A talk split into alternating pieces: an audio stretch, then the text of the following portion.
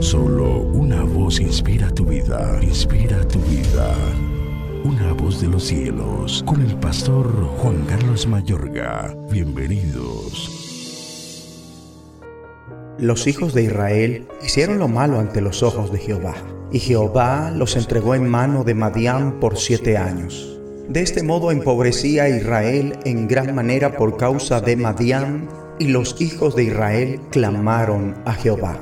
Y cuando los hijos de Israel clamaron a Jehová a causa de los madianitas, y vino el ángel de Jehová y se sentó debajo de la encina que está en Ofra, la cual era de Joás Abieserita, y su hijo Gedeón estaba sacudiendo el trigo en el lagar para esconderlo de los madianitas. Y el ángel de Jehová se le apareció y le dijo, Jehová está contigo, varón esforzado y valiente.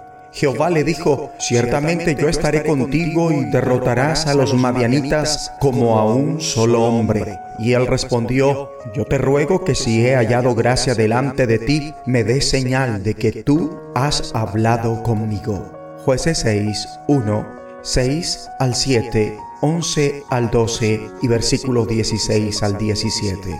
Mi amable oyente, Tú deberías ser útil para Dios. Esa debería ser tu máxima aspiración. Por esto deberíamos trabajar con la gracia de Dios entendiendo que eres amado por Dios, adorando al Señor sin importar la situación que se viva, honrando a Dios en tu vida, haciendo todo lo que Dios Padre quiere, escuchando su voz, viviendo para hacer todo el bien que Dios quiere, porque busca sobre todo y ante todo complacer a Dios, dependiendo de Él. En la porción inicial vemos que el pueblo de Dios se había metido en líos una vez más. Había hecho lo que ofende al Señor. Como resultado fue oprimido y empobrecido en gran manera. Para ellos, el tiempo de cambio llegó como a menudo nos llega a nosotros, y el tiempo de cambio se dio cuando clamaron al Señor pidiendo ayuda. Hemos de estar grandemente agradecidos por todas las ocasiones que Dios ha respondido nuestro clamor pidiendo ayuda es que somos útiles para Dios cuando dependemos de Él y pedimos su ayuda siempre, sabiendo que Dios está con nosotros como lo estuvo con Gedeón, a quien dice un ángel,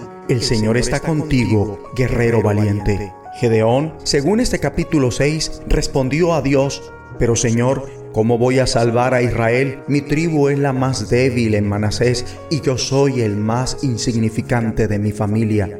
Entonces el Señor le manifestó, yo estaré contigo. Mi amigo y amiga, Jesús ha prometido que estará contigo siempre hasta el fin del mundo. Pero también es necesario para ser útiles a Dios reconocer nuestras debilidades. Gedeón es otro ejemplo de esto. Gedeón preguntó, ¿cómo voy a salvar a Israel? Mi clan es el más débil en Manasés y yo soy el más insignificante de mi familia. ¿Cuántos suelen pensar que Dios no puede usarlos debido a sus carencias y debilidades? No obstante, Dios en ocasiones trabaja mejor a través de nuestras debilidades que de nuestras fortalezas.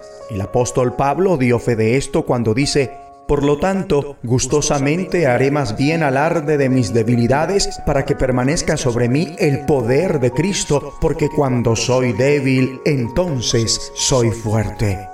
Pero continuando con el testimonio de Gedeón, además hizo lo que el Señor le había ordenado, incluso arriesgó su vida. Esto ha de hacernos ver cuán a menudo se es tímido frente a la hostilidad. Aún así, la hostilidad que afrontamos no se compara con lo que Gedeón y ciertamente Jesús enfrentaron. Amable oyente, cuando el miedo llame a tu puerta, permite que la fe responda.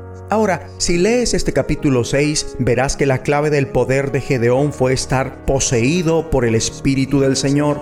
No confíes en ti mismo, confía en Dios. Y ya en el capítulo 7 vemos que Dios no necesita de grandes multitudes para lograr sus cometidos. En realidad le aseguró a Gedeón, tienes demasiada gente Dios no quería que el gentío creyera que se había salvado por su propia fuerza, así que redujo la multitud de, 32 mil a 300. Mi amigo y amiga, para transformar una nación y cambiar cualquier situación no se necesitan grandes números, solo se requiere el poder del Espíritu Santo. Si confías en Dios, Él puede trabajar a través de ti como lo hizo con Gedeón.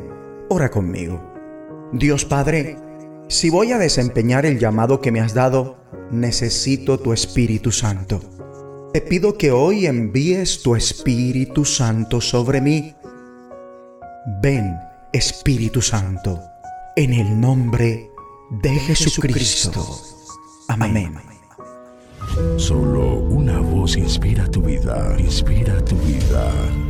Una voz de los cielos, con el pastor Juan Carlos Mayorga. Bienvenidos.